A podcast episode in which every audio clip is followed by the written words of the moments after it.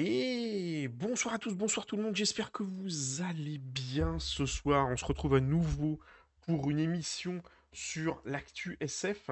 Euh, donc du coup, bah, comme chaque semaine, on va euh, un petit peu déballer et dérouler tout ce qu'il y a comme news autour de l'actualité de la science-fiction. Alors déjà désolé pour les petits euh, problèmes de son qu'il y a eu euh, la semaine dernière. Euh, salut Dijinx, bienvenue sur le stream, comment vas-tu? Donc, donc du coup désolé pour les petits problèmes de son qu'il y a eu la semaine dernière. J'avais mal réglé tout simplement l'attaque au niveau de mon micro. Il y avait eu un petit problème de paramétrage, donc j'ai corrigé ça. Donc ça devrait être un petit peu plus audible et un petit peu plus propre en fait au niveau de la qualité du son y compris en podcast, ce sera un petit peu mieux écouté dans votre voiture. Donc du coup, qu'est-ce de quoi on va parler cette semaine? On va passer très rapidement en revue euh, l'actualité de Star Citizen. On va parler notamment de Avatar, une petite info à vous filer sur Avatar. On va parler notamment euh, de jeux SF avec euh, Dual Universe et un autre jeu SF que j'ai découvert il y a pas longtemps. On va parler également de Star Trek et donc on va passer un petit peu en revue l'actualité cinéma, série et notamment l'actualité du jeu vidéo. Ça va impeccable? J'espère que ton chat, euh, chat a eu ses oui, oui, il a eu ses croquettes, le chat. Il a eu sa pâtée, il a tout eu. Il est content. C'est possible qu'il me pointe le bout de sa truffe juste à côté parce que vous le voyez pas. Là, j'ai une fenêtre à côté. Euh, je le vois de temps en temps qui me regarde avec un air de style de me dire tu m'ouvres la fenêtre, qu'est-ce que tu fais? Donc, euh, donc non, ça va, tout, tout, va bien. Seule, petit, seule petite chose dernière minute, euh, il devait y avoir la chronique de Frisbee cette semaine, euh, qui m'a annoncé malheureusement qu'il ne pouvait pas être présent pour, pour cette semaine. Donc du coup... Pourquoi j'ai... Ah, voilà, j'ai des petites... J'espère que ça va aller au niveau de la 4G, parce que j'ai des petits frises temps en temps. J'espère que ça va se calmer. Euh, et donc du coup, bah, il m'a annoncé que malheureusement, il ne euh, pouvait pas être présent cette semaine.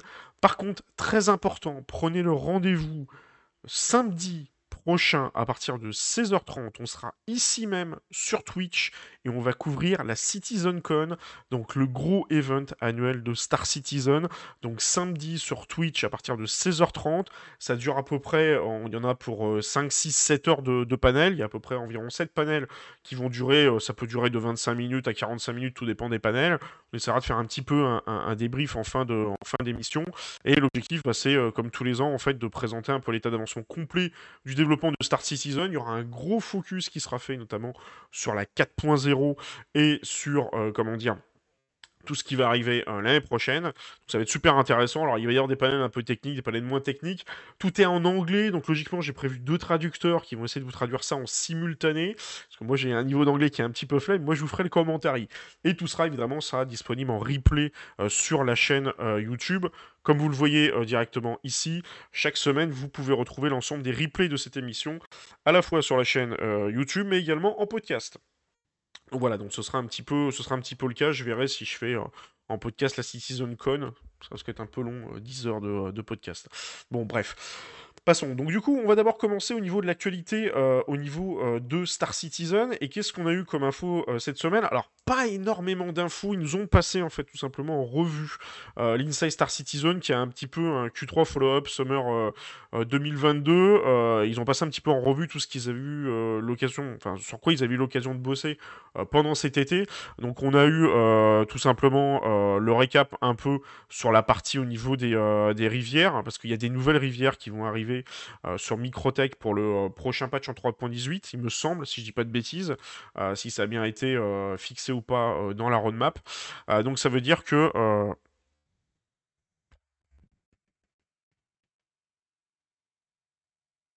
Est-ce que vous m'entendez? C'est quoi ces frises que j'ai là? Oui mais non Oui. Alors, je suis revenu. J'espère que vous m'entendez.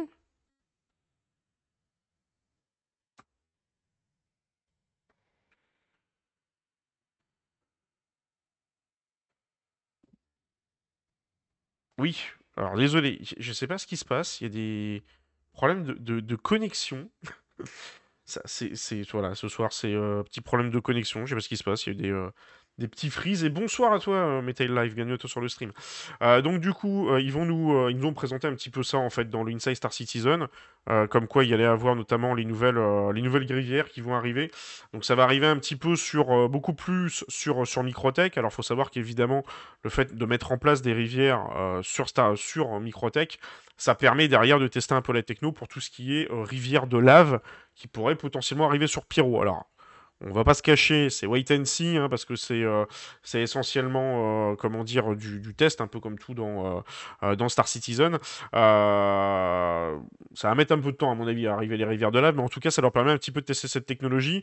Et comme les serveurs vont être un petit peu moins aux fraises cette année, notamment avec l'arrivée de la persistance et plus tard du server meshing, ils peuvent se permettre de commencer à charger un peu plus en assets. Alors après, Grande question, est-ce qu'on va enfin avoir des missions intéressantes à faire euh, par rapport à ces rivières? Alors on peut s'amuser à faire un peu des courses et tout, parce que vous voyez, vous avez un espèce de petit tracé. Alors je sais pas si des gens sont amusés à faire des events de course, mais moi la dernière fois que j'ai été, honnêtement, il y avait tellement de cailloux que franchement, ça picousait un peu quand même euh, euh, de faire des courses là-dessus. Mais bon, s'il y en a qui s'amusent à faire, dites-le moi si en, en- en commentaire ou même euh, sur le chat, hein, si vous en avez déjà entendu parler. Pff, Moi j'ai pas entendu parler de ce genre d'infos. Mais en tout cas, ça va se multiplier un petit peu.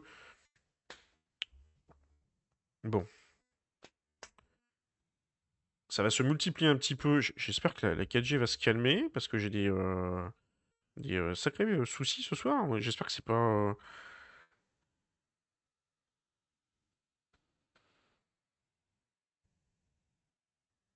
Euh, donc du coup, ça, va sûrement se multiplier en fait au fur et à mesure ces différentes, euh, euh, rivières. Hâte de retester SC, c'était sympa la découverte que j'avais fait grâce à toi. Bah oui, mais c'était un plaisir. Moi j'ai- j'aime bien justement faire découvrir euh, Star Citizen. Bah, D'ailleurs, on le voit, regardez. Alors ça c'est ça c'est une innovation ultra intéressante, euh, notamment tout ce qui est la création de, de canyons. Faut savoir que souvent, je vais vous le remettre un petit peu en pause. Faut savoir que c'est un, un problème technique pas simple euh, à résoudre. Euh, souvent, ce qui se passe, et les développeurs nous l'avaient expliqué une fois, c'est que souvent quand vous avez des canyons, euh, vous avez ce qu'on appelle des étirements de texture. Vous pouvez le voir notamment sur Elite Dangerous par exemple, souvent quand vous avez des montagnes qui sont un petit peu hautes et comment dire que c'est un petit peu compliqué sur certaines textures, les textures ont tendance à s'étirer, vous savez, un peu comme un espèce de papier de cellophane que vous mettriez sur une pomme, ça fait un truc totalement dégueulasse et c'est horrible. Et souvent ce qui se passe, c'est qu'il y a des espèces de cache-migères qui sont mis en place en mettant un peu la végétation autour, sauf que là il n'y en a pas, donc euh, est-ce que ça veut dire qu'ils ont euh, résolu notamment toutes les problématiques techniques qu'il pouvait y avoir à ce niveau-là? Ce serait quand même plutôt pas mal parce qu'il faut savoir que dans Star Citizen, c'est énormément de biomes qu'on aura à faire, des biomes qui seront tous différents les uns des autres. Donc forcément derrière, il faut que ça soit le plus réaliste possible. Il faut pas qu'il y ait non plus euh, qu'on se sente complètement sorti de l'immersion par des problématiques techniques, parce que la technologie est censée s'effacer complètement sur, sur Star Citizen. Donc voilà ce qui nous a un petit peu passé en revue. Alors, on a eu notamment, on en a repassé un petit peu l'année dernière, mais je vous avais pas montré d'image le fameux euh, circuit de cartes, qui lui par contre réellement va vraiment être implémenté en 3.18. hein. C'est-à-dire que vous allez pouvoir aller à Horizon, euh, vous allez pouvoir vous amuser notamment, euh, alors je sais pas trop comment ça va se passer, mais il va y avoir sûrement peut-être une queue de dingue, et vous allez pouvoir faire des circuits de cartes, peut-être vous faire des euh, petits, des petits events tranquilles. Des petits events tranquilles, euh, justement, euh, sur, euh, sur la partie, sur la partie karting. Je vais revenir dessus, ouais, c'est juste là. Donc, vous voyez, vous avez les, euh, les, les trucs pour, euh, pour démarrer. Et puis, ce sera avec des Grey 4 PTV que vous pourrez vous amuser à faire ce, euh, ce genre de choses. Alors, ils ont, ça vraiment, les, les, les circuits ont vraiment été testés pour ça. Je pense pas qu'on puisse faire entrer d'autres véhicules à l'intérieur. Mon avis, ça risque d'être un peu difficile. Mais au moins, le, le Grey 4 PTV va avoir un peu ses, ses, ses lettres de noblesse là-dessus. Alors après, ils nous ont parlé notamment toute la partie au niveau de euh. Je sais pas si c'est bon ou pas au niveau du son de votre côté, parce que moi j'ai j'ai des, j'ai des petits frises de temps en temps. Euh, donc j'espère que ça coupe pas chez vous. Euh, ils nous ont parlé notamment euh, de la remise à jour de Carrea, donc là je vous fais un peu une redite de ce qu'on avait dit euh, la semaine dernière, parce que bon, il n'y a pas énormément de news cette semaine-là, parce pas beaucoup, ils préparent beaucoup la CitizenCon qu'on couvrira samedi. Donc là en fait au niveau de Carrera, il y aura des missions que vous pourrez faire, vous pourrez notamment récupérer par exemple, comment dire, des, des loots de contrebande qui auront été... Nickel, bah, merci beaucoup Mété. Notamment parce que il faut savoir qu'au Carrea, l'avant-poste Carrea, en fait, c'est un avant-poste de sécurité euh, qui euh, vise notamment à être un peu le point chaud euh, au niveau de Stanton. Donc, donc, vous allez pouvoir devoir enlever votre crime stat, il faudra obligatoirement en fait aller là-bas. Et il y aura aussi un certain nombre, comment dire, de, de loot qui auront été confisqués, des loots illégaux. Donc vous aurez la possibilité vous-même d'aller les rechercher et euh, de vous faire un petit peu de thunes, alors forcément prise de risque conséquence. Et donc du coup ce sera un peu un nouveau point champ en fait au niveau de, au niveau de Stanton. Autre update qui va avoir lieu, et euh, salut Fun Traveler, bienvenue sur le stream, comment vas-tu? Euh, Autre petit update qui va avoir lieu, c'est également au niveau de la prison. Euh, ça faisait un moment, pour savoir que la prison est arrivée en 3.9, elle n'a pas été mise à jour depuis, il n'y a rien eu neuf, alors qu'il y a un ring qui est à disposition sur la prison que personne n'utilise jamais. On sait qu'il y a des petites caches à droite à gauche qui contiennent un, certain nombre de, comment dire, de, de petits, de petits loots.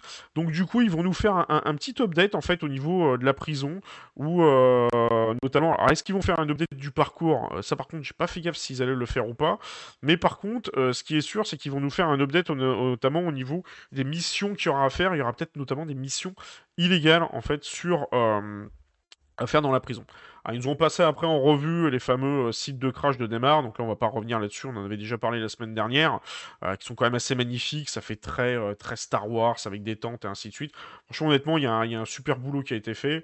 Ils nous ont repassé en revue également toute la partie siège de Horizon, mais bon, on va pas se rééditer de ce qu'on a dit, de ce qu'on a dit la semaine dernière sur la partie Reclaimer, ainsi de suite. Donc voilà, une, tout euh, toute petite info euh, assez courte sur l'Inside Star Citizen. Euh, il y a eu un autre live que je n'ai malheureusement pas eu le temps de regarder parce qu'il était assez dense, qui était un live notamment sur la partie des IA. si j'ai le temps d'essayer d'en faire un petit récap cette semaine, peut-être que je vous en parlerai pour l'actu SF de la semaine prochaine. Parce que n'oubliez pas que samedi prochain, on est en direct sur la chaîne Twitch pour couvrir la totalité de la CitizenCon de 16h30 jusqu'à la fin et on fera un petit débrief après. Mais l'actu SF qui a lieu tous les dimanches aura quand même lieu également le dimanche. Hein. C'est euh, l'émission qui a euh, samedi n'est qu'en supplément de l'émission qui aura euh, aura dimanche. Donc voilà ce qu'on pouvait dire un petit peu pour l'Inside Star Citizen de cette semaine. Et une petite info intéressante qui est tombée. personnellement, je m'y attendais pas du tout. Je sais pas si vous vous l'aviez venir ou pas. oui, une course en wingsuit dans les canyons. Tu vas rire pour éviter les, les frontales. Eh ben, ça, ça pourrait être marrant. Ça tiens, Fun Traveler, j'avais pas vu ton message, mais c'est vrai que ça pourrait être drôle de faire des des courses effectivement genre en M5 à travers les, euh, canyons euh, sur les nouvelles rivières. Ça pourrait vraiment être fun. Il y, a plein de trucs qui pourraient être, euh, qui peuvent être faits. De toute façon, on est sur un sandbox. Hein. On parlera d'ailleurs d'un autre sandbox tout à l'heure.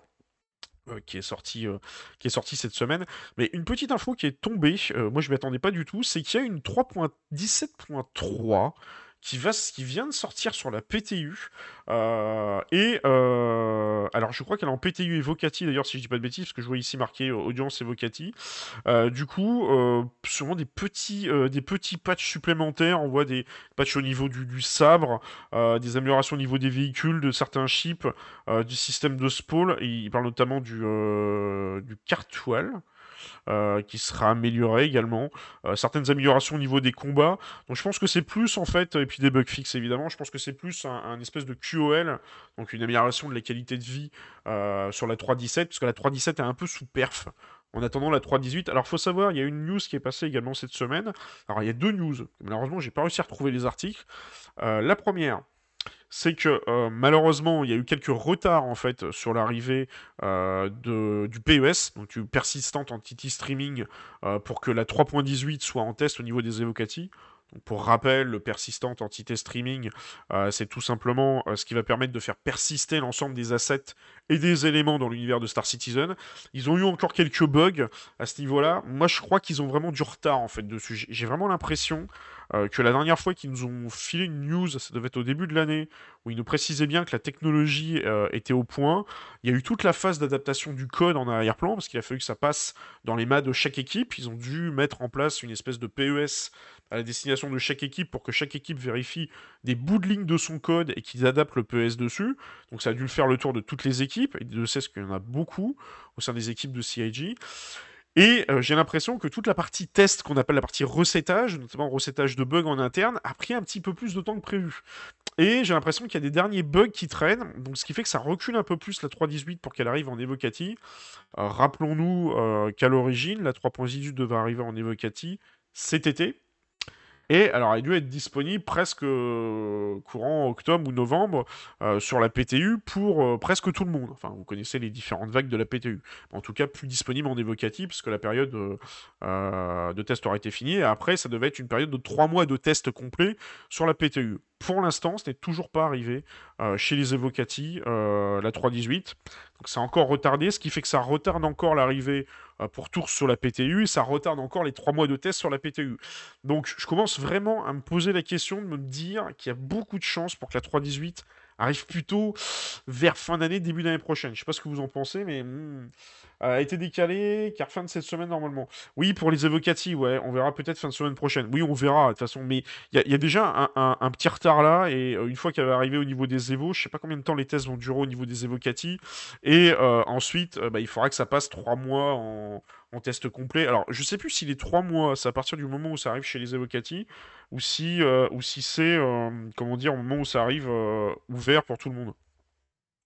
Je peut-être une connerie, hein. c'est peut-être trois mois à partir du moment où la PTU est active chez les Evo. À vérifier cette information, je me souviens plus exactement, mais en tout cas, le test euh, de la 3.18 avant qu'elle arrive en live pour tous, ça va quand même durer un certain temps. Euh, ne comptez pas pour l'avoir. Euh, je crois pas d'ailleurs qu'il me semble euh, qu'ils ont filé l'info comme quoi ce serait peut-être disponible après, dans tous les cas, l'IAE, parce que vous savez, là on a la CitizenCon. fin octobre, début novembre ou courant novembre, on va voir ce qu'on appelle l'IAE. Donc c'est l'Intergalactic Aerospace Expo, donc un peu le salon de l'autospatial qui a lieu tous les ans sur Star Citizen. Donc c'est un eventing game organisé par par l'éditeur, mais également à côté, c'est la possibilité d'acheter tous les vaisseaux sur le pledge. Euh, vous pourrez acheter n'importe quel vaisseau euh, qui, est, euh, qui, est disponible et qui sont disponibles en l'achat une fois, dans l'année. Exemple concret, vous voulez acquérir un Caterpillar, vous ne pourrez le faire qu'à ce moment-là, au moment de l'IAE. Il y a peu de chances, à mon avis, pour que la 318 arrive à ce moment-là. Parce que souvent, il y a des périodes de free fly, donc des périodes d'essai gratuites pendant une dizaine de jours. C'est un peu casse-gueule de foutre une 318 à ce moment-là. Moi, je la verrai plutôt après, je la verrai entre l'IAE et la période de Noël dans ces eaux-là, euh, au niveau de l'arrivée de la 3.18, et en sachant que juste derrière, on est censé avoir également rembringué sur euh, la 3.19 en test évocatif avec la première instance du serveur meshing. Moi, je compterais plutôt début, euh, début janvier de l'année prochaine. C'est franchement à voir, mais à mon avis, je pense que là-dessus, il va y avoir pas mal de, pas mal de décalage, de décalage à ce niveau-là. Ils avaient dit novembre, ouais, ouais. Mais on a quand même, on a quand même un gros glissement en fait. Euh, on a quand même un gros glissement en fait au niveau, euh, au niveau du, du calendrier sur, euh, sur Star Citizen. Donc voilà ce qu'on pouvait dire un peu cette semaine pour les news sur Star Citizen. Alors pas énormément de news, sans que c'est un peu, il, se prépare un peu la CitizenCon. Alors pour la CitizenCon, si on peut essayer de repasser un petit peu en revue, je vais essayer de vous retrouver le, hop, hop, hop, le truc de la CitizenCon. Hop, je l'avais pas, je l'avais pas affiché. Hop, Star Citizen. Euh... Citizen. Bah mince alors. Pourquoi ça m'affiche pas les trucs là? On va le mettre ici. Euh, Star Citizen. CitizenCon 2022.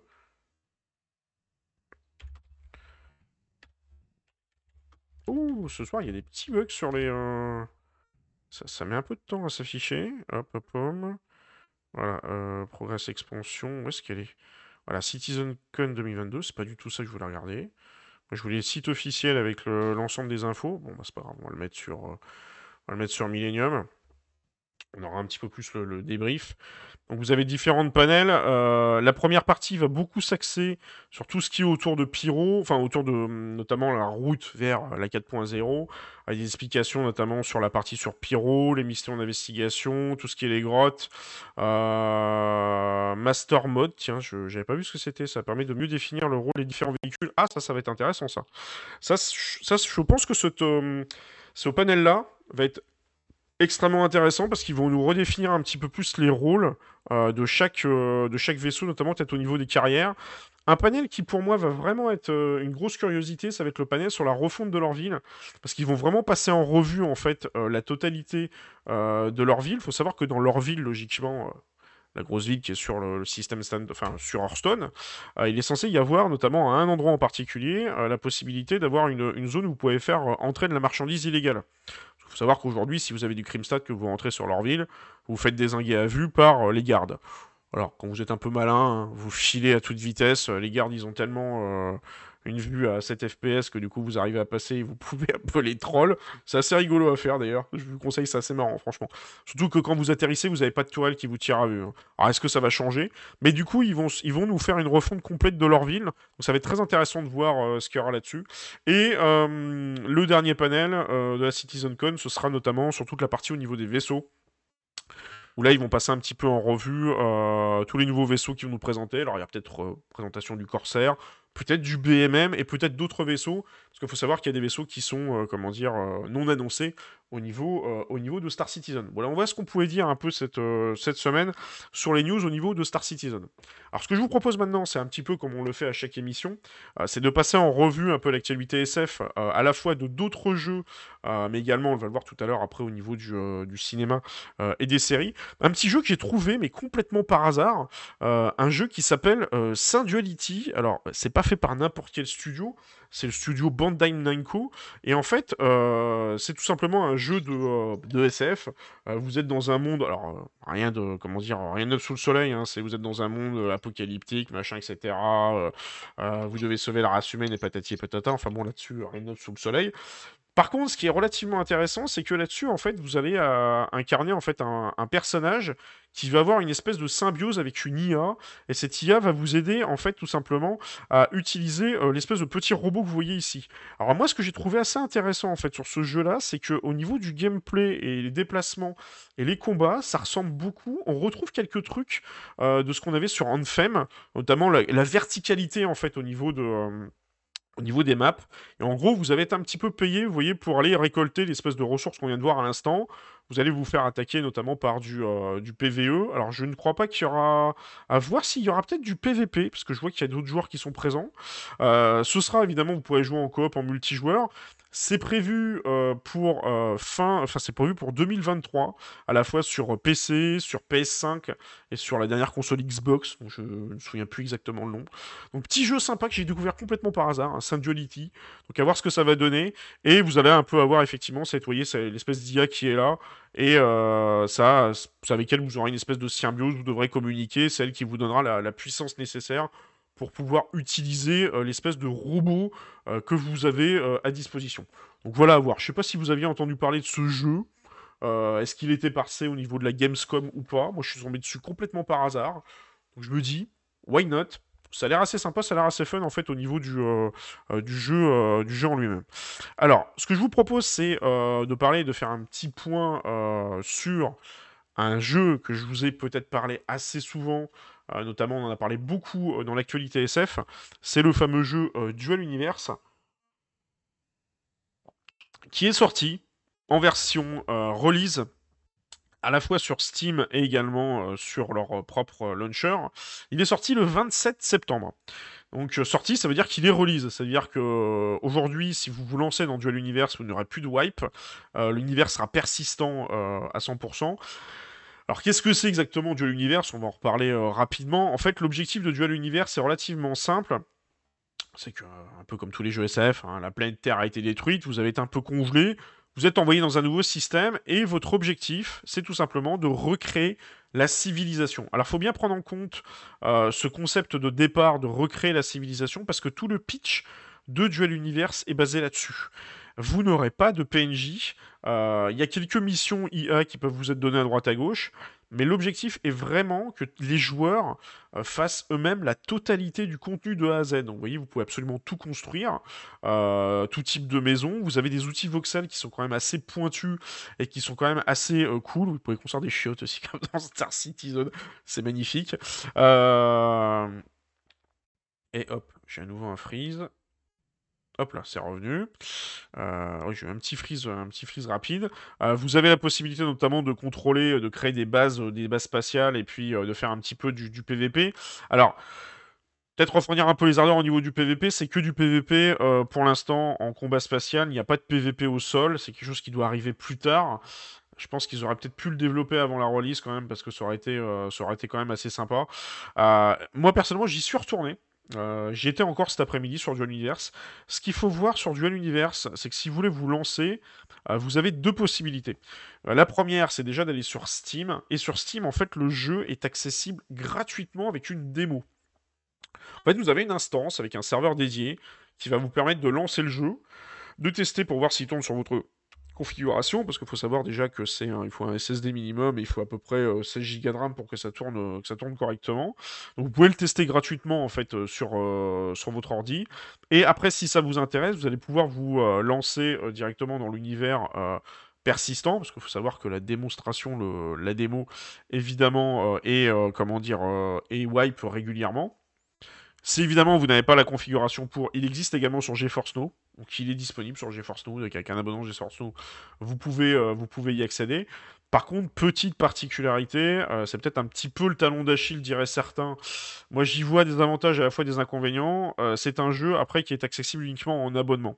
C'est-à-dire que vous allez devoir vous abonner. alors, on est sur des abonnements, je pourrais, vous montrer sur le, site de Dual Universe pour que vous voyez vraiment les, tarifs, les tarifs pratiqués. Comme ça, vous verrez un petit peu mieux. Toc.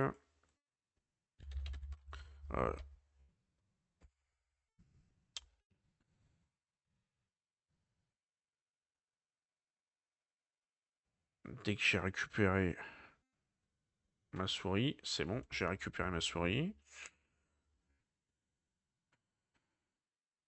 Hop.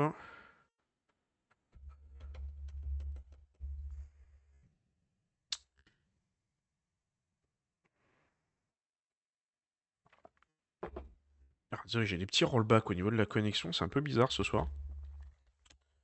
Ça ne fait pas ça d'habitude. Hop, on va voir ici. Si on regarde au niveau du site, vous avez le fameux euh, Try for Free, donc si vous cliquez dessus, euh, vous voyez que vous pouvez, vous avez la possibilité de télécharger euh, la démo gratuitement, mais après, du coup, si vous voulez vous lancer, si par exemple si on fait Play Now, vous voyez un petit peu les, les abonnements qui apparaissent, donc évidemment plus vous prenez longtemps, moins ça coûte cher. Moi, ce que je peux vous conseiller, honnêtement, si vous souhaitez vous lancer dans Duel Universe pour au moins avoir une idée euh, de ce qu'il y a derrière, prenez d'abord la version démo, testez dessus, euh, quitte à vous éclater pendant un petit mois et puis euh, que ça soit wipe. Et après, si vraiment ça vous intéresse, de passer éventuellement sur un abonnement. Alors, je vous conseillerais plutôt, plutôt sur de l'abonnement à, à 3 mois plutôt qu'un mois. parce que sur Duel Universe, en fait, ce qu'il faut voir quand même, c'est qu'il faut un petit peu de temps pour arriver à faire quelque chose. Parce que tous les vaisseaux que vous voyez là, par exemple, un vaisseau comme ça, ça ne se fait pas en une semaine. Euh, parfois, certains vaisseaux peuvent se faire en plusieurs semaines, voire parfois euh, un mois. Donc, du coup, si vous prenez qu'un mois, vous risquez d'être un peu bloqué au bout d'un moment. En sachant qu'en fait, la particularité dans Dual Universe, c'est qu'il y a derrière, vous avez toute une gestion euh, de l'économie entre joueurs et euh, vous avez également en fait euh, comment dire toute cette notion de, de, partage de biens et de ressources donc vous pouvez par exemple vous-même créer des vaisseaux vendre les, vendre les blueprints et ensuite les autres joueurs peuvent les acheter vous pouvez mettre vous pouvez créer des concessions de vaisseaux notamment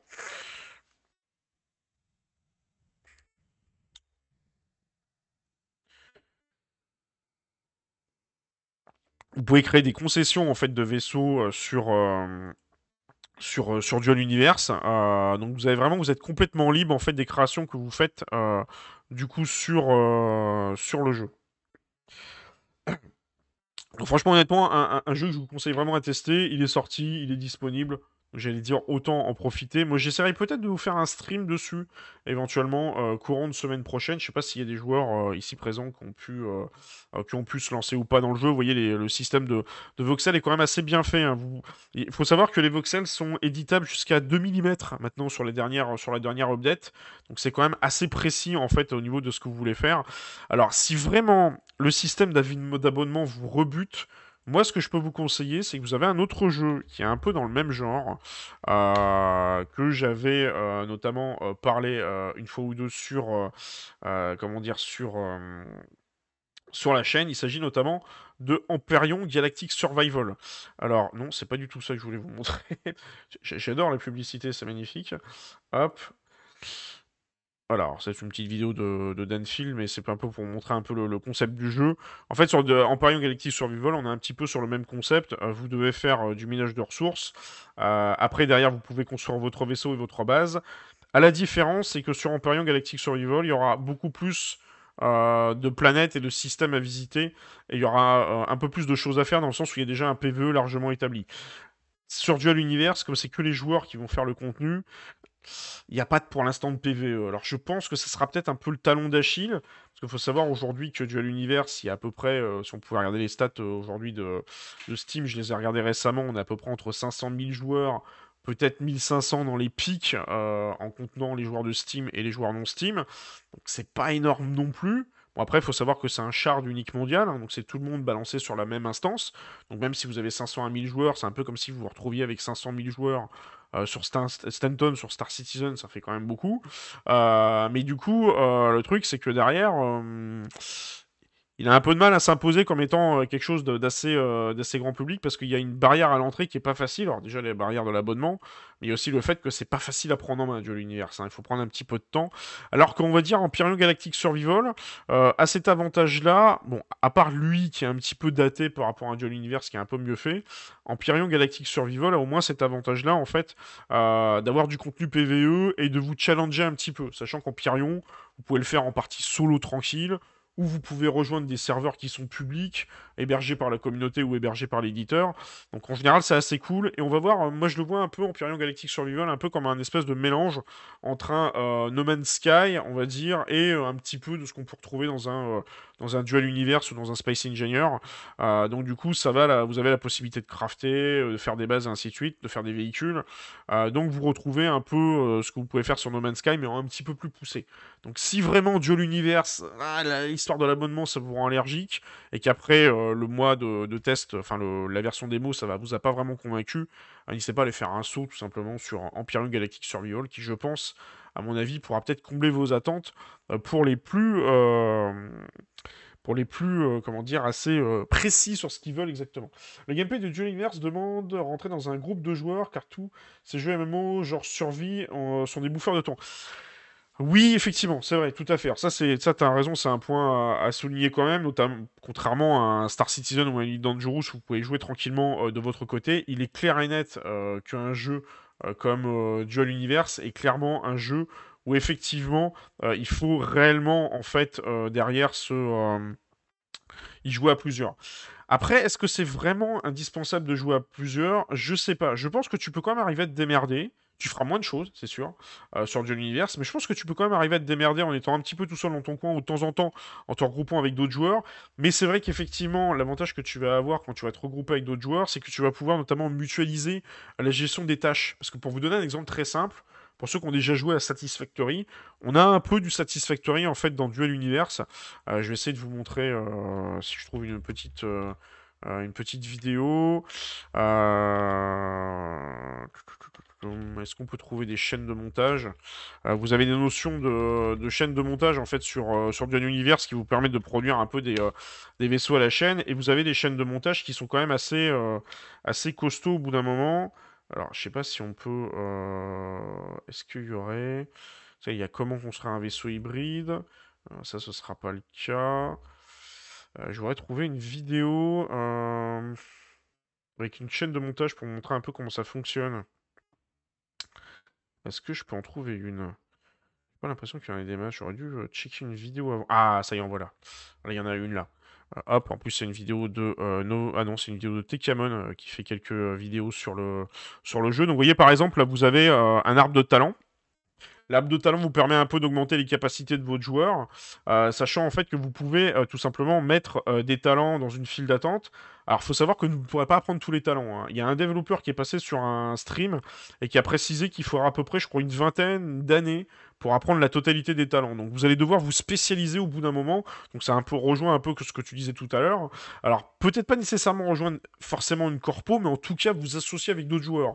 Alors ça peut être dans le cadre d'une corpo, ou ça peut être que vous êtes tout seul dans votre coin et vous travaillez pour une corpo ou pour euh, différentes entreprises, parce que l'objectif de Duel Universe, ça va être aussi créer des économies, créer des pays, euh, de recréer la civilisation.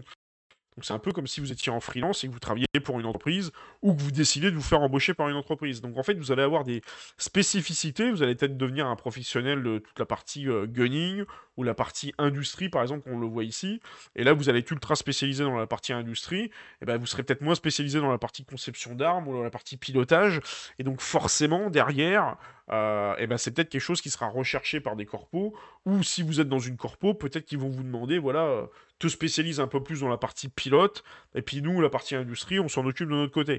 Donc il y a toute cette synergie-là, donc ça va assez loin en fait au niveau, euh, au niveau du système du mode de fonctionnement. Ça, rappelle un peu, euh, je croisais, j'en discutais la dernière fois avec un, streamer sur euh, euh, qui, fait pas mal le live également sur Duel Universe. Euh, on en parlait, ça nous faisait penser à un autre jeu qui s'appelle Echo, qui est un jeu notamment où vous avez toute cette notion de créer une civilisation et tout, partager les ressources et tout, tout ce que vous faites a une incidence. Donc il y a un petit peu cette, cette notion-là. Et moi, ce que je voulais vous montrer, alors je sais pas si on va le voir ici sur la partie industrielle, vous voyez ici, vous avez la possibilité de fabriquer, par exemple, du carburant, donc il vous fera du silicone, du carburant, du, du carbone et ainsi de suite. Alors, est-ce qu'on va le voir? Il doit y avoir un moment. Voilà, une espèce de chaîne de montage. Et en fait, cette chaîne de montage, je voudrais qu'il nous la monte en vrai, euh, installée. Ça serait vraiment pas mal. Tac. Et en fait, cette chaîne de montage, vous en avez différents types. Vous voyez, elle peut vous créer euh, euh, différents composants, par exemple des, euh, des, boulons, des chaînes, etc. Donc c'est assez poussé. donc tout ça, ce sera à vous de le créer. Vous aurez à créer, des chaînes de montage de type S, de type L, de type M. Donc il faut vraiment, en fait, si vous voulez, vous attendre à vraiment vous investir pas mal de temps là-dessus, en sachant que chaque chaîne de montage nécessite des schémas. Ces schémas, évidemment, faut les crafter derrière. Donc tout ça pour vous dire en fait que si tout ça vous rebute un peu, un peu comme il y aurait dans un Satisfactory, ne vous lancez pas dans un Dual Universe. Alors c'est peut-être un peu le talon d'Achille du jeu, je trouve, euh, dans le sens où je pense euh, que là, ils ont un très bon jeu euh, qui a justement une base technique extrêmement intéressante, mais je pense qu'il devrait essayer de l'ouvrir un peu à personne lambda qui n'a pas envie de s'investir dans toute cette partie-là. Je me demande s'il ne devrait pas, alors il y a des gens de chez de l'univers qui vont finir par me lancer des pierres si je dis ça, mais je verrais bien un peu un truc, vous voyez, un peu comme, euh, comme Roblox, où vous avez des mini-instances un peu à droite à gauche, où les gens pourraient créer des jeux, des, plein, de, plein de trucs complètement barjots, pourquoi pas une piste de karting comme on l'a vu dans Star Citizen intérieur, derrière, et de mettre ça peut-être en, free-to-play derrière ou accessible plus facilement, permettrait de démocratiser un peu plus le jeu et derrière de financer celui-ci parce que la problématique qu'il y a, c'est que vous êtes sur un abonnement à 12,99 par mois, un petit peu moins si vous payez plus. Derrière, parce que les serveurs ça coûte extrêmement cher, ce sont des serveurs euh, uniques. Mais derrière, le problème, c'est que moi, ce qui me fait peur sur le long terme, euh, c'est qu'il n'y ait que des joueurs qui soient réellement investis euh, qui aillent sur ce jeu-là, et qu'au bout d'un moment, euh, bah, le jeu tombe un peu en désuétude parce que bah, quand vous avez que 500 000 joueurs qui sont investis dedans, si au bout d'un moment les 500 000 joueurs ont un coup de mou et que l'éditeur attend que tout le monde fasse quelque chose, je pense qu'à un moment il va falloir que les devs mettent la main à la pâte et qu'ils mettent du contenu PVE, qu'ils mettent un truc pour dynamiser tout ça. Et le principal problème que l'on a sur ce genre de jeu, c'est le renouvellement des parcs de joueurs. On le voit notamment sur EVE Online. Euh, Eve Online récemment a refait son tuto. D'ailleurs, c'est pas pour rien qu'aussi Dual Universe a refait son tuto au début. Euh, je vais vous donner un exemple concret juste après. Euh, Eve Online, en fait, ont refait récemment leur tuto pour essayer d'attirer de nouveaux joueurs. Parce que quand vous avez des jeux qui sont déjà de base de niche, le problème que vous avez, c'est qu'au bout d'un moment, ben, les joueurs, à la fin, ils stagnent entre eux. Quoi. Ils, ils, jouent tous entre eux, ils se connaissent tous, et il n'y a pas d'afflux de nouveaux joueurs. Et c'est un peu l'avantage qu'ont euh, certains jeux qui peuvent être un peu grand public, c'est qu'ils ont l'avantage d'avoir des nouveaux joueurs. Alors évidemment, quand vous avez des nouveaux joueurs, vous avez un pourcentage qui ne reste pas, mais vous avez aussi un pourcentage qui reste. Et donc du coup, derrière, bah, ça améliore la quantité de joueurs, donc potentiellement la quantité de clients. Et comme ce jeu est basé exclusivement sur l'activité des joueurs, si vous n'attirez pas de nouveaux joueurs, au bout d'un moment, vous risquez un peu de mourir. Donc c'est un peu un pari extrêmement osé, il faut savoir que c'est un studio français qui est juste derrière, euh, Nova Quark. Euh, d'ailleurs, pour la, petite anecdote, le studio Nova Quark, c'est quand même appelé, euh, son sous-titre, c'est quand même The Metaverse Company. C'est pour vous dire un peu l'idée qu'ils ont derrière. Hein. Ils ont vraiment envie d'escayer, de créer un espèce de, de métaverse, un peu comme ce qu'on peut avoir sur un, comment dire, vous savez, sur les, ah zut, Second Life ou ainsi de suite, ou même un peu comme ce que vous avez sur Roblox. Euh, donc ils ont vraiment cette ambition-là, mais quand vous voulez être un métaverse, bah, il faut ramener du monde. Donc moi c'est un peu le, truc qui me fait un peu peur sur Dual Universe. Si vraiment vous avez du temps à y consacrer, euh, que tout ça vous botte, euh, que notamment vous éclatez pas mal sur Satisfactory et tout, je pense que Duel Universe pourrait vraiment, vraiment vous plaire.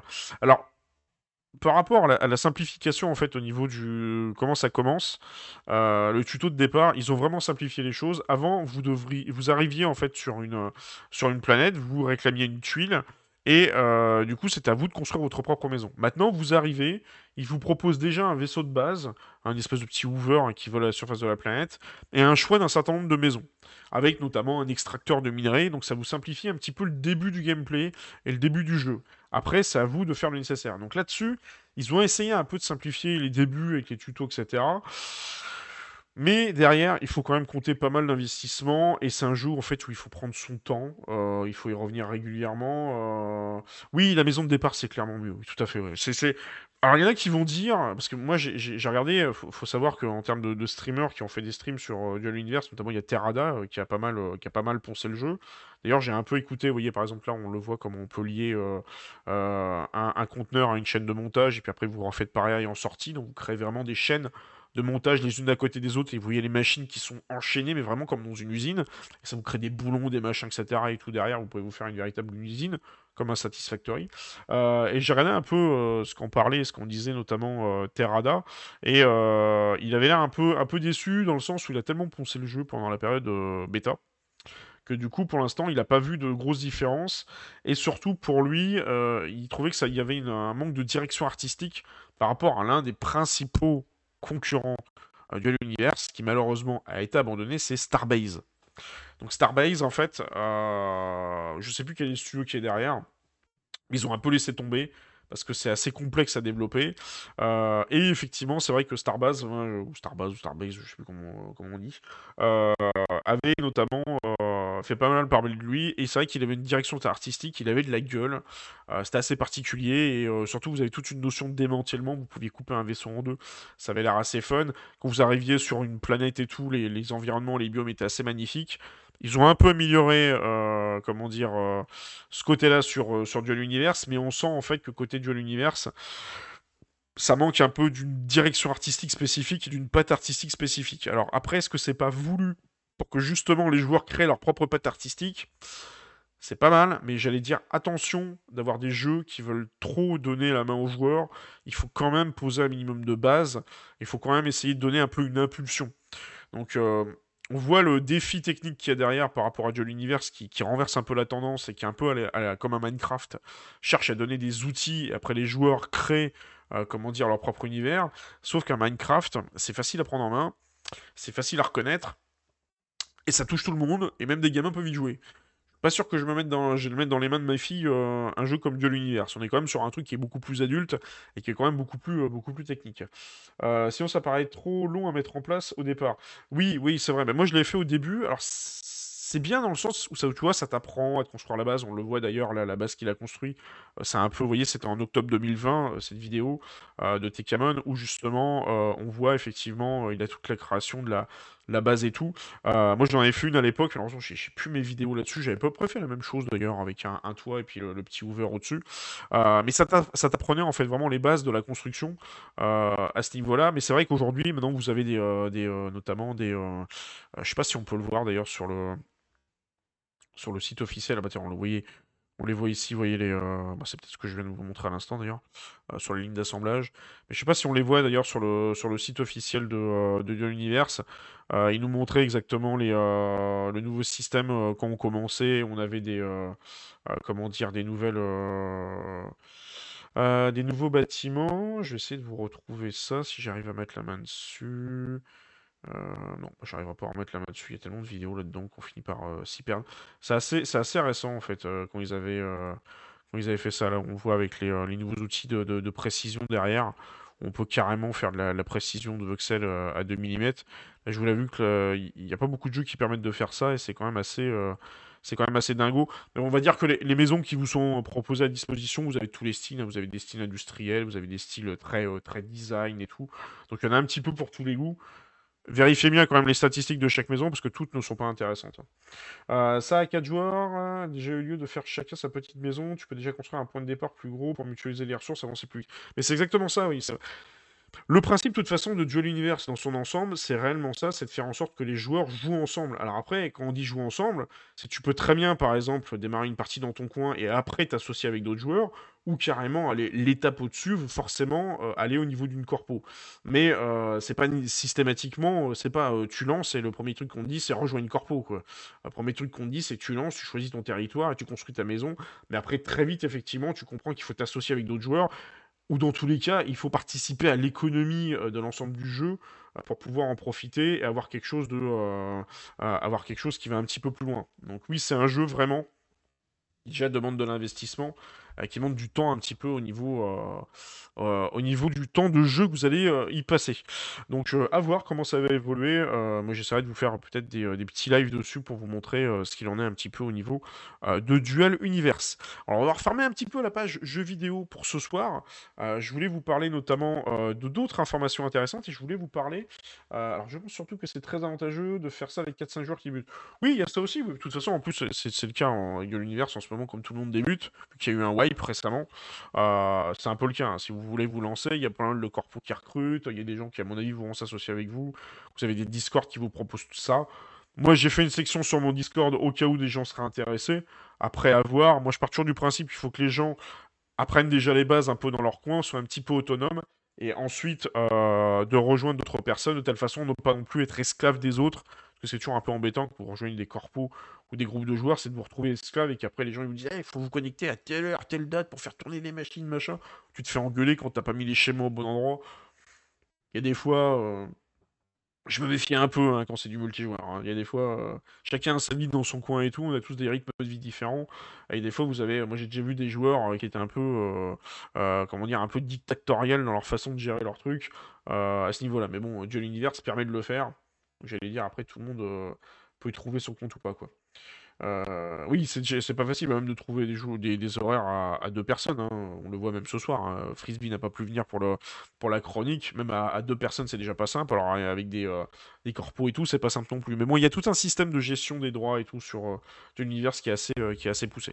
Donc moi, je voulais vous parler notamment d'une autre vidéo que j'ai regardée que je vous invite vraiment à aller voir. Je vous mettrai d'ailleurs le lien en commentaire. une vidéo d'écran large, notamment qui nous parle d'Avatar. Alors pourquoi je vous parle de ce film?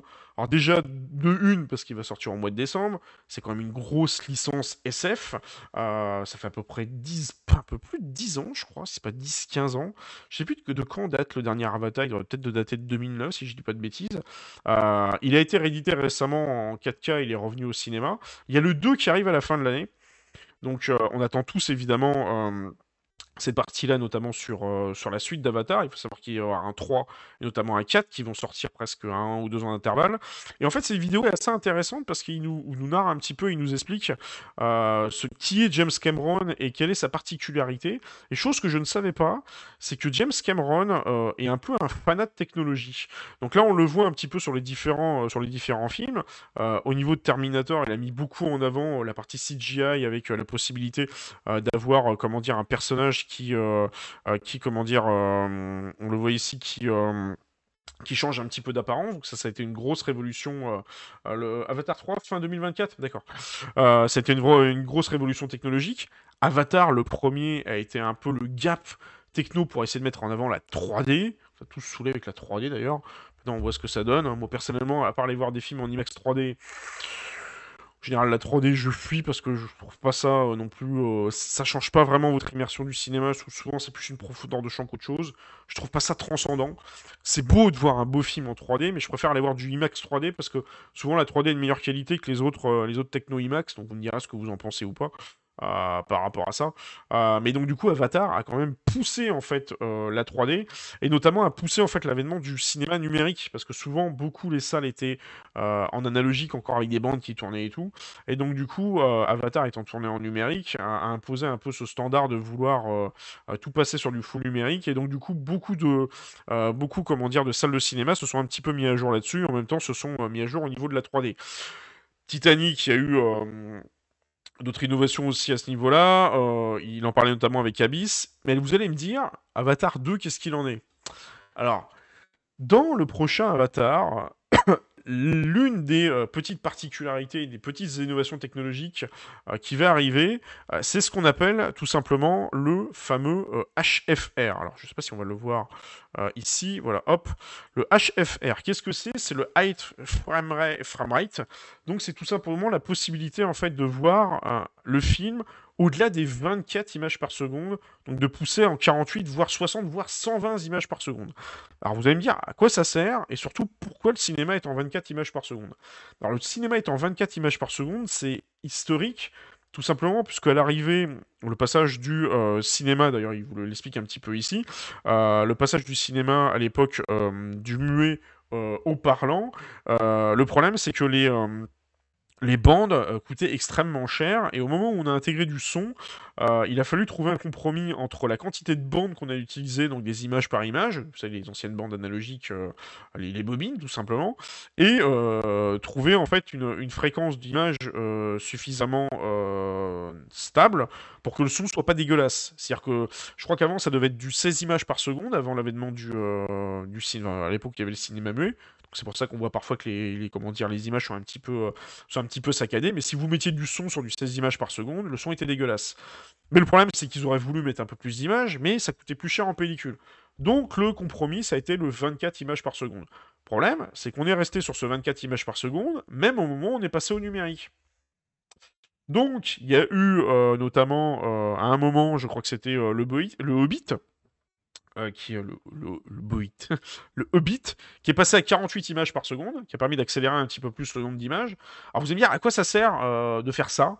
Alors il y a beaucoup de fans de cinéma qui hurlent un peu au scandale, parce que le cinéma, vous avez toute cette notion du, euh, blur, en fait. Euh, vous avez euh, la notion du cinémascope. Enfin, vous avez quelques spécificités qui sont propres au cinéma, qui font que l'image a un certain rendu quand vous êtes en salle qui n'est pas le même à la télévision. Il faut savoir quand vous regardez une série à la télévision, souvent on est sur du 48 images par seconde, ou même du 50, parce que c'est du 50 Hz, hein, ce que vous avez sur les, sur les téléviseurs. donc du coup, c'est-à-dire qu'entre un moment où vous regardez un film dans une salle obscure et le même film au cinéma, vous allez vous rendre compte que ça passe pas tout à fait à la même vitesse. Euh, le truc, c'est que euh, vous l'avez peut-être regardé, vu, notamment quand vous allez voir des Marvel, euh, sur les scènes d'action, souvent c'est flou. Et c'est encore pire quand vous allez voir en 3D. Et moi, je me suis fait plusieurs fois la réaction, je me rappelle notamment dans les Avengers et tout, ou même récemment dans l'envoi voir certains comics Marvel, je me suis dit, mais putain, la vache, mais, putain, mais ça me fait mal aux yeux, ça pique, c'est flou et tout. Alors quand vous avez l'habitude de regarder des streams et que ça tombe tous en 60 images par seconde avec du Valorant et j'en passe, quand vous regardez ça, vous dites, ça pique les yeux, quoi. Et du coup, c'est là où le 48 images par seconde intervient. Euh, il permet de garder une meilleure fluidité d'image et notamment ça permet d'améliorer la qualité de la 3D. Euh, alors ça change beaucoup le 48 images par seconde, ça a une netteté d'avouer. Donc du coup tu reprends ce que j'avais dit effectivement, euh, Fun Traveler par rapport à ça. et donc du coup en fait le, le HFR va permettre ça. Donc le prochain avatar sera 100% en HFR. Donc par contre, évidemment, Petite particularité encore, si vous voulez réellement en profiter en 48 images par seconde, il faudra trouver des salles où il sera diffusé en 48 images par seconde. Et malheureusement, on va dire que euh, toutes les salles ne sont pas équipées. Donc, euh, vous risquez très probablement de voir, euh, comment dire, Avatar en 24 images par seconde. Donc, avoir quand même à réfléchir parce que vu qu'il y a quand même pas mal de scènes d'action et que le réalisateur a voulu tourner ça de base en, 48 images par seconde, vous risquez d'avoir quelques petites flous de mouvement à certains endroits parce qu'il y a vraiment des scènes qui ont été tournées spécifiquement en fait pour cette particularité. Donc là notamment il nous cite par exemple Quentin Tarantino qui lui est un peu un adepte de des films en pellicule. Donc il y a encore quelques réalisateurs qui se permettent de tourner euh, des films en pellicule, euh, mais ils sont de, plus en plus rares. Est-ce que euh, l'arrivée d'Avatar 2 va pousser en fait tout simplement l'avènement des images en 48 images par seconde? Dans les Je ne sais pas, sachant que déjà ça coûte une blinde. comment dire De changer les de changer les projecteurs, ça coûte réellement une blinde. sachant qu'en plus, vous allez me dire, ouais, mais vous allez voir un film français, vous allez voir un film lent, vous en foutez de voir du 48 images par seconde, le 24 suffit amplement.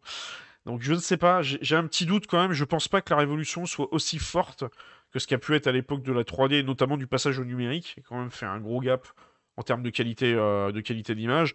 On le voit notamment euh, toutes les essais. Enfin, moi, je sais pas si vous les avez testés ces salles-là, mais moi, je trouve ça encore fun au Futuroscope. Mais les salles 4DX, je trouve ça complètement débile en fait. C'est euh, surtout quand vous allez voir un film qui n'a pas été tourné euh, pour être du 4DX et que vous faites secouer dans tous les sens, comme un comme un abruti et tout. Enfin, je trouve ça, je trouve ça honnêtement ridicule le 4DX. je sais pas si vraiment ça a un, gros un gros intérêt. Par contre, le Dolby Atmos. Je trouve que c'est génial en fait au niveau des technos, euh, des de son. Euh, L'IMAX est vraiment bien. Je pense que peut-être faire de l'IMAX en 48 images par seconde euh, permettrait d'avoir une qualité de, une qualité de 3D meilleure. Mais je, je crains que malheureusement toutes les salles ne passent pas en 48 images par seconde. Donc à voir comment ça va se passer. ça va être un petit peu, un petit peu plus compliqué. Par contre, vous aurez Avatar 2 en 48 images par seconde sur votre, sur votre TV. Et pour les TV, seulement les nouveaux modèles TV qui ont le VRR. Oui, effectivement, tu as le système du variable euh, qui permet effectivement de, euh, euh, de mettre à jour en fait de mettre à jour cette partie-là en fait au niveau de la, qualité euh, de la d'image. Mais on va dire que James Cameron a toujours été un petit peu précurseur là-dessus. Alors il a une autre spécificité parce qu'il le compare, d'ailleurs on le voit dans le titre, il le compare un petit peu à George Lucas. Euh, pourquoi? Alors je, vous inviterai à aller voir la vidéo, elle est extrêmement intéressante. Il le compare à George Lucas notamment parce que euh, James Cameron a une particularité un peu comme George Lucas, il repasse systématiquement sur ses films en rajoutant des scènes, en améliorant des trucs et tout. Et des fois ça se passe bien, des fois ça se passe pas bien. Je vais pas vous spoiler la totalité de la vidéo, euh, je, vous laisserai la voir, euh, celle des euh, mais voilà ce qu'on pouvait dire sur la sortie du prochain Avatar. vous aurez notamment cette fameuse qualité du HFR. J'ai expérimenté une fois, donc ma seule fois, Star Wars 9, j'ai trouvé ça cool dans la course au vaisseau. Bon, le salon était bof en 4D. Euh, oui, alors ça peut avoir certains avantages, effectivement, c'est vrai que la course en vaisseau, euh, ça, ça, peut être assez fun, mais tu vois, je le verrais plus ce genre de truc sur un, euh, dans un futuroscope, tu vois. Dans une salle de cinéma, aller taper une heure et quart, t'imagines, tu te tapes un, Marvel où t'es secoué pendant deux heures, et puis je suis pas sûr que tu sois secoué tout le temps. Tu payes ta place de cinéma, mais une blinde en plus, ça coûte une fortune, le 4DX. Je trouve que le rapport qualité-prix pique un peu, et en fait, moi, ce qui me gêne le plus dans le 4DX, c'est pas la techno en elle-même, c'est que tu proposes, en fait, si tu veux, de la 4DX sur un film qui n'a pas été fait, au 18 euros, qui n'a pas été fait pour la 4DX. Donc ça veut dire en fait que le réalisateur n'a pas pensé son film pour de la 4DX. Quand vous avez un réalisateur qui pense son film pour de la 3D, il le tourne en 3D, il fait en sorte que les scènes soient tournées pour faire de la 3D, et ensuite il vous le propose en 3D. Donc si vous allez voir un film qui a été remasterisé sur de la 3D, bah, ça sera toujours moins propre qu'un vrai film, euh, comment dire, euh, qui aura été fait et qui aura été tourné en 3D de base. Mais aucun film n'est tourné pour être diffusé sur du 4DX. Donc ça n'a franchement aucun intérêt. D'où l'intérêt d'avoir ça dans des parcs d'attractions où là vous avez des expériences qui elles sont faites pour faire de la 4DX. Genre en plus qui sont pas trop emmerdés, hein. ils ont repris l'expérience que vous avez euh, au Futuroscope. Hein, faire bouger les dents dans un siège, il n'y a rien, l'innovation est naze quoi.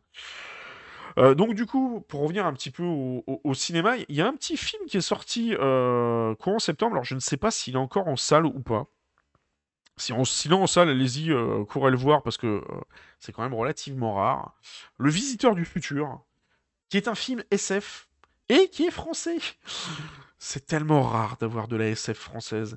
Je crois honnêtement que ça se compte sur les doigts d'une main d'avoir des films. Alors, on connaît tous évidemment le cinquième élément. Si vous l'avez pas vu, allez le voir, c'est assez marrant, c'est assez drôle.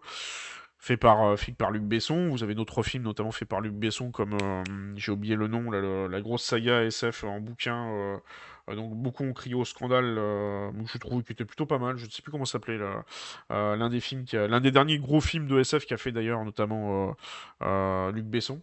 Il y a le cinquième élément, il y en a un autre. Je sais plus comment il s'appelle, je sais plus si, si, vous arrivez à retrouver le nom ou pas. Ah zut.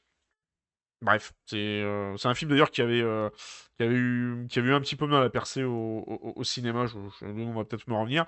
Mais là, du coup, en fait, Le Visiteur du Futur, c'est basé sur une web série qui avait lieu sur YouTube.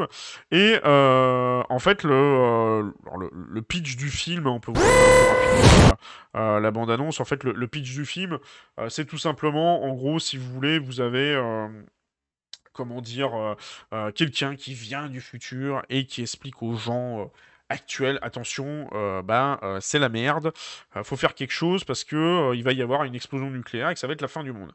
Donc il se retrouve en fait face à deux personnes en face de lui, une gamine d'ailleurs qu'on voit à l'écran ici, et son père qui est politicien. La gamine voit extrêmement loin et voit l'avenir, son père qui est politicien voit les choses un peu plus de manière terre à terre. Donc c'est assez rigolo parce que c'est un peu le côté, vous savez, un peu le côté satirique et un peu humoristique je trouve euh, des films français où les Français sont assez forts, notamment sur cette partie-là, parce que les Américains ont un peu de mal à voir parfois en termes de profondeur sur leurs films, ils sont plutôt plan-plan, euh, et ils ont un peu plus de mal. Les Français sont un peu plus doués euh, au niveau de la profondeur des personnages, au niveau du côté humoristique. donc vous retrouvez ça en fait dans Le Visiteur du Futur, avec le côté SF et le côté notamment sur l'écologie. Donc vraiment un très bon film à aller voir, je vous le conseille vraiment. franchement, vous allez passer vraiment un agréable moment. Et aussi, honnêtement, alors si vous n'avez pas été le voir ou s'il est plus disponible dans les salles, euh, n'hésitez pas à, le, regarder euh, quand il sera euh, disponible en VOD ou qui sera disponible notamment, notamment à l'achat. parce que franchement, je pense qu'il faut vraiment, en fait, dans le cinéma français, donner un coup de projecteur à ce genre de film qui vise vraiment à faire des films d'action grand public parce que malheureusement, le cinéma français, euh, et d'ailleurs, il faut savoir que le cinéma français est l'une des deuxièmes euh, productions mondiales en termes de volume de films, euh, derrière les États-Unis et à coude à coude, je crois, avec notamment Bollywood. alors, il faut savoir que le cinéma français est extrêmement exporté à l'étranger, contrairement à Bollywood qui a un peu plus de mal à s'exporter, parce que c'est très, très, très centré au, niveau, au niveau de l'Inde. mais du coup comment dire, le, cinéma français est assez riche en fait en termes de, en termes de films, mais malheureusement il est gangréné par un truc assez simple, c'est que le cinéma français est financé beaucoup par euh, des chaînes de télévision qui ne visent qu'une seule chose, c'est à sortir des films nanars euh, type euh, humoristique à la mort moelleux, juste pour que même s'ils font un flop au cinéma, ils puissent ensuite les diffuser sur TF1 et France Télévisions. Donc malheureusement, euh, on a un peu un gros souci sur, sur les films de ce genre-là, c'est que souvent quand les gens ils entendent films français, ils font ah, au secours, j'irai jamais voir ça. Donc ce qui fait que les réalisateurs ont un petit peu de mal à se lancer dans des films d'auteur ou des films un peu de science-fiction en disant on va faire un film, comment dire, un film grand public. Moi je me rappelle d'un excellent film film euh, qui a rien à voir avec de la SF. Hein. Euh, c'était euh, alors attendez, ça va me revenir, c'était avec Marc Dacasco en plus, un film sur la bête du Gévaudan qui était juste génialissime, je vais retrouver le nom, qui était un des meilleurs films français d'action que j'ai vu. Et malheureusement, c'est vrai que des bons films de français d'action grand public, bah, il n'y en a pas tant que ça. Donc quand il y en a, favorisons-les, donnons-leur un coup de projecteur et justement euh, faisons en sorte euh, que bah, qu'il y ait un peu plus ce genre de film que ça nous donne envie aussi de favoriser le cinéma français parce que faut savoir euh, que le cinéma français, notamment, a un système de financement assez particulier. Quand vous allez au cinéma, vous avez à peu près 10% de votre place qui est récupérée par le CNC. CNC qui finance notamment une partie du cinéma français, mais pas que. Par exemple, tout à l'heure on parlait de Dual Universe. Dual Universe notamment a eu des financements du CNC. Euh, vous avez euh, notamment euh, des youtubeurs aussi qui sont financés par le CNC. Je pense notamment par exemple à Game Next Door. Il me semble aussi de Nota Bene en a profité pendant un moment. Donc en fait, le, CNC, qui est un peu l'organisme en fait qui vise à promouvoir la culture et différents types de culture en France, finance un certain nombre de, programmes et un certain nombre de choses. Quelque part, quand vous allez au cinéma, vous financez indirectement le CNC qui finance derrière des projets qui sont parfois fois assez, euh, assez intéressant et parfois ça peut financer des cinémas d'auteurs qui ne pourraient pas sortir et c'est quelque chose qu'il n'y a pas aux États-Unis par exemple. Aux États-Unis, vous êtes gangréné que par des blockbusters et par des, un système hollywoodien qui est un peu une pompe à fric, et le cinéma d'auteur est quasiment presque absent ou a un peu de mal à, percer, parce que du coup, euh, un cinéma d'auteur, c'est très compliqué à, financer, et que derrière, ça fait pas beaucoup d'entrées.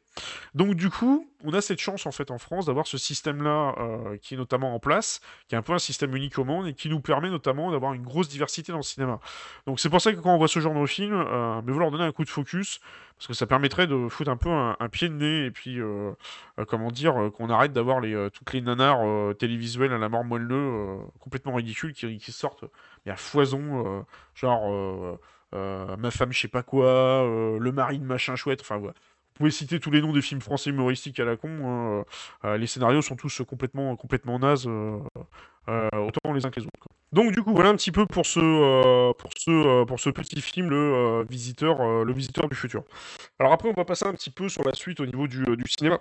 Alors, qu'est-ce qu'on a eu comme nouveauté euh, récemment? Alors, c'était pas des nouveautés qui sont sorties en salle, mais c'est des nouveautés qui sont sorties euh, notamment sur les, euh, comment dire, sur les plateformes de, de vidéo à la demande.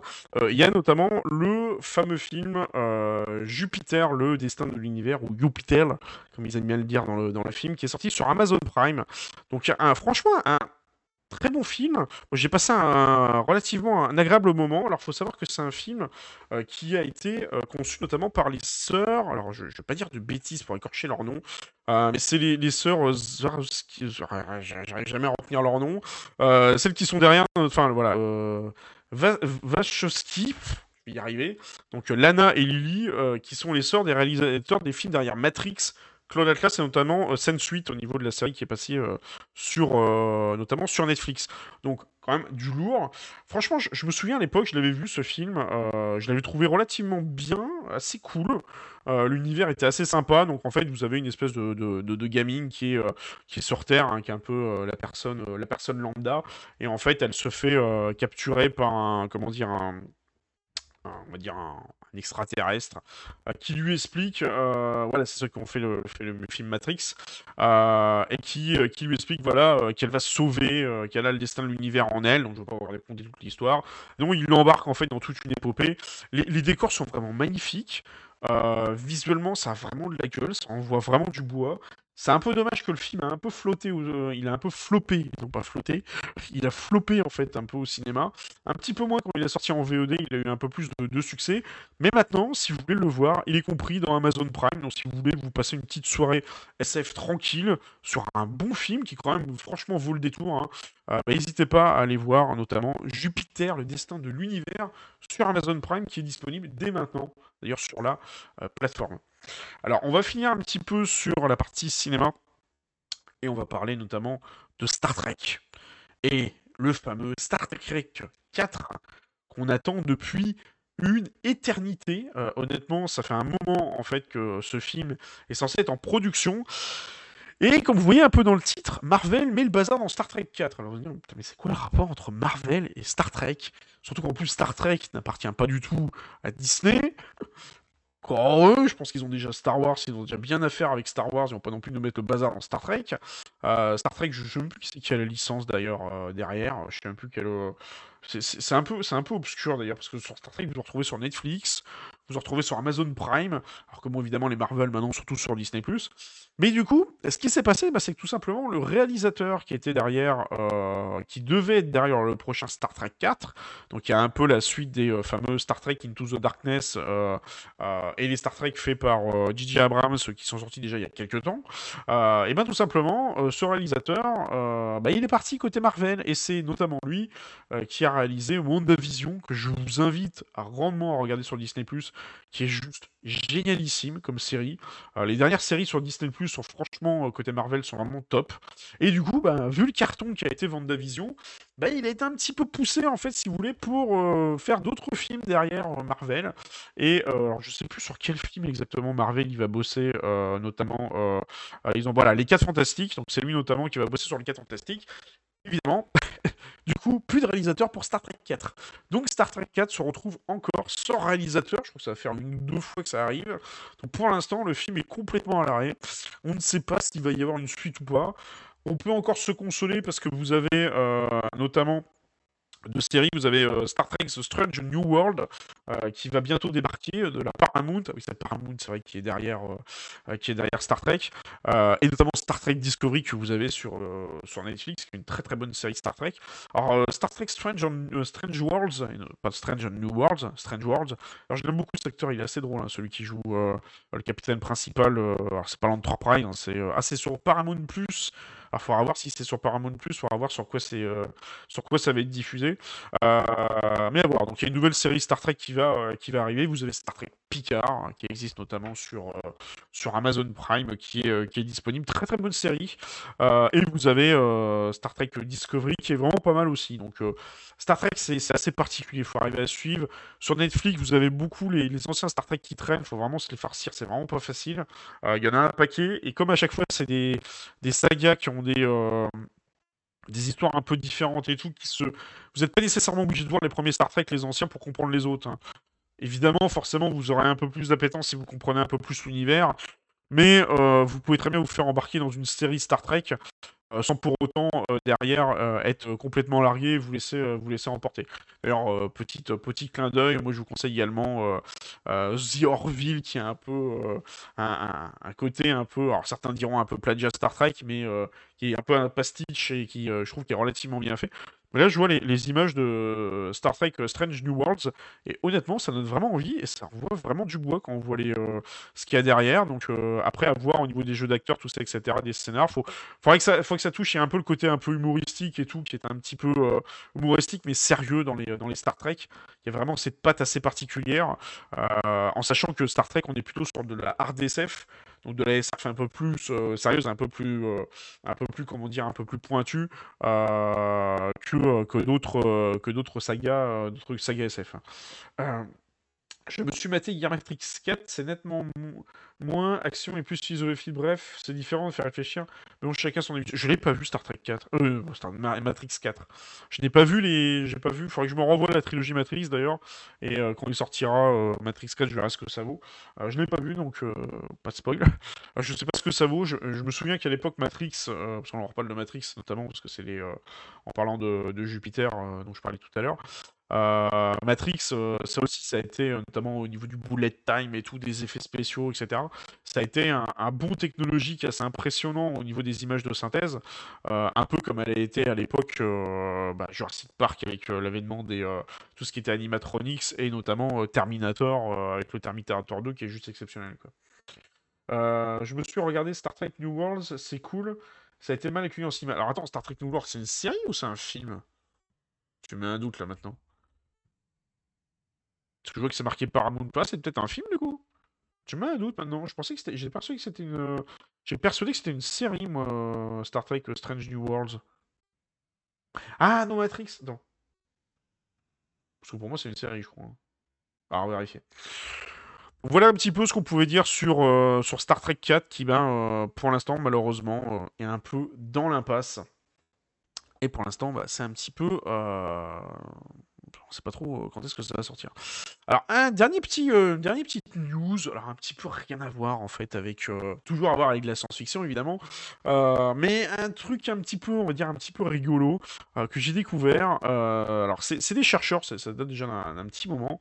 Ces chercheurs qui se sont amusés à faire ça, ils se sont dit, bah tiens, si on s'amusait à recréer des, des, batailles spatiales et notamment des sabres laser et des hologrammes. Donc, ils se sont amusés à recréer un petit peu la technologie en fait en laboratoire. Donc il nous l'explique un petit peu ici en vidéo, où en fait tout simplement avec des systèmes d'hologrammes et des projecteurs particuliers, ils ont réussi à recréer euh, des espèces d'hologrammes en mode laser. Donc c'est vraiment alors euh, bon évidemment pour ceux qui euh, ceux qui, qui voient ça en podcast, vous ne pourrez pas voir à quoi ça ressemble. Imaginez un peu comme si vous aviez des lentilles un petit peu avec différentes caméras et que vous aviez devant vous quelque chose qui se matérialisait un peu comme une espèce de, cube ou un tétraèdre et puis derrière des formes qui se matérialisait littéralement dans le vide, un peu comme un hologramme, mais en version un petit peu laser. Et ce qui est assez rigolo, ce qu'on voit ici, c'est qu'ils se sont amusés évidemment à faire ça à des très très petites échelles, hein, parce que on le voit, c'est vraiment l'échelle euh, euh, presque microscopique. Ils ont fait, ils ont reproduit un peu l'Enterprise, ils ont reproduit un vaisseau un peu, euh, un peu Klingon en face. Et ils se sont amusés à faire tirer à l'Enterprise des, faisceaux laser euh, directement sur le sur l'autre vaisseau qui est en face. Et ça reproduit un peu les batailles spatiales euh, qu'on peut voir. D'ailleurs, on voit des espèces de petites explosions qui sont faites sous format laser. C'est assez rigolo, franchement, c'est assez bien fait. On va dire que c'est un peu une éclate et un délire en fait euh, d'ingénieur de faire ça derrière. Mais je trouve que on le voit vraiment avec des images au ralenti. Et là, on le voit, voilà, les fameux sabres laser. Il y a deux petits bonhommes et ils ont réussi à reconstituer comme ça des lasers qui sortent un peu au milieu de nulle part. Alors je, pense qu'il doit y avoir euh, différents faisceaux laser qui doivent être euh, croisés. Mais ce qui est relativement intéressant là-dessus, c'est qu'ils euh, arrivent à déclencher et créer des formes au milieu de rien, littéralement. Donc c'est quand même assez impressionnant. Je ne sais pas trop quelle pourrait être l'application technique ou technologique de ce genre de truc.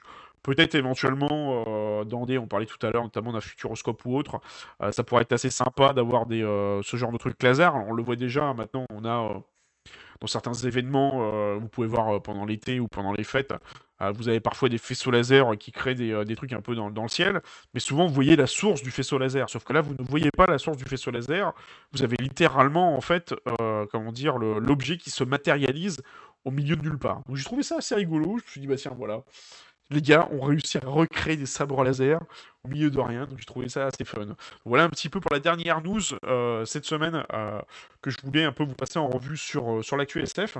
J'espère que l'émission de cette semaine vous a plu. Désolé encore pour les petits problèmes techniques, petites coupures. Je sais pas pourquoi ce soir j'ai des petites coupures. Je sais pas si c'est dû à la 4G ou je sais pas si c'est peut-être mon, mon Shadow, mon ordi qui font des siennes, je ne sais pas. En tout cas, j'avais des petits, des petits frises de temps en temps. J'espère que ça s'est bien passé. J'ai eu un petite coupure au niveau du, du stream, ça, ça a repris.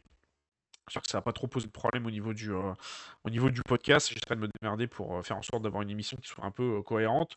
Vous retrouvez dans tous les cas l'intégralité de cette émission sur, en replay, notamment sur la chaîne replay sur YouTube. Vous la retrouverez également en podcast pour ceux qui l'auraient l'auraient manqué.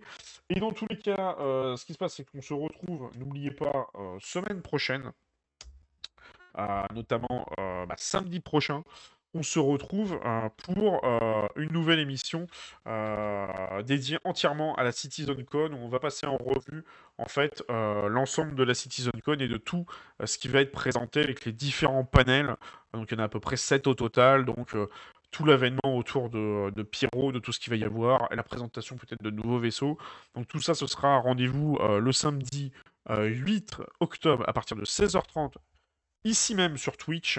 Et par contre, l'émission L'Actu SF, elle sera toujours euh, disponible, euh, comment dire, sur le dimanche également, toujours même heure, 21h. Donc on redébriefera un petit peu au, niveau, au niveau de l'actualité SF, un petit peu tout ce qu'il y aura à, dire.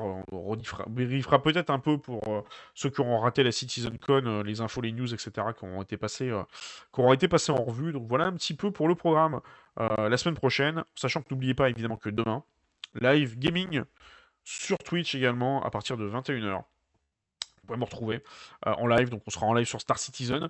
Également jeudi soir, donc peut-être jeudi soir sur du jeu de l'univers, sur du Star Citizen, je verrai, euh, je verrai à ce moment-là. Donc voilà un petit peu le planning qui vous sera proposé courant de semaine prochaine. Donc, merci à tous d'avoir suivi l'émission. Merci d'être présents, euh, comme chaque semaine. Et moi, je vous dis à la semaine prochaine. Et surtout, portez-vous bien. Ciao, ciao tout le monde. Hop, et du coup, je n'ai pas, la scène de fin qui est là, et c'est bon. Ciao, ciao tout le monde.